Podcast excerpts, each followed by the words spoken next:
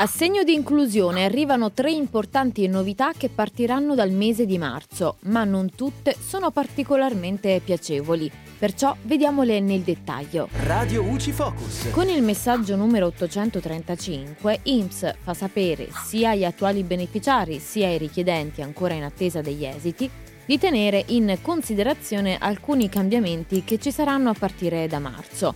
Come prima cosa c'è la situazione ISEE Infatti, agli inizi dell'assegno di inclusione IMSS aveva comunicato che per le mensilità di gennaio e febbraio avrebbe preso in considerazione l'ISEE 2023, soprattutto per quei nuclei familiari che non avevano fatto in tempo a presentare l'ISEE riferito al 2024. Ora però lo stesso istituto ricorda che da marzo questa eccezione giunge alla conclusione che quindi inizierà a prendere a riferimento l'ISEE 2024.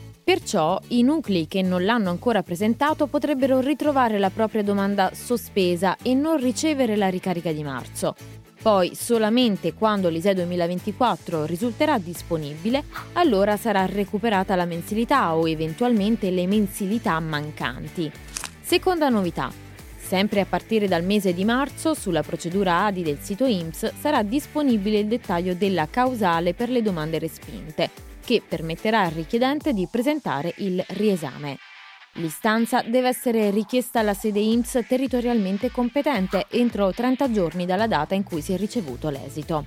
Terza novità. Per le domande con esito in evidenza alle sedi che presentano omissioni o difformità della DSU, i richiedenti riceveranno la comunicazione tramite sms o email da quel momento hanno a disposizione 60 giorni di tempo per integrare la documentazione o presentare direttamente una nuova DSU, altrimenti la domanda risulterà respinta. E per ora è tutto, al prossimo Focus.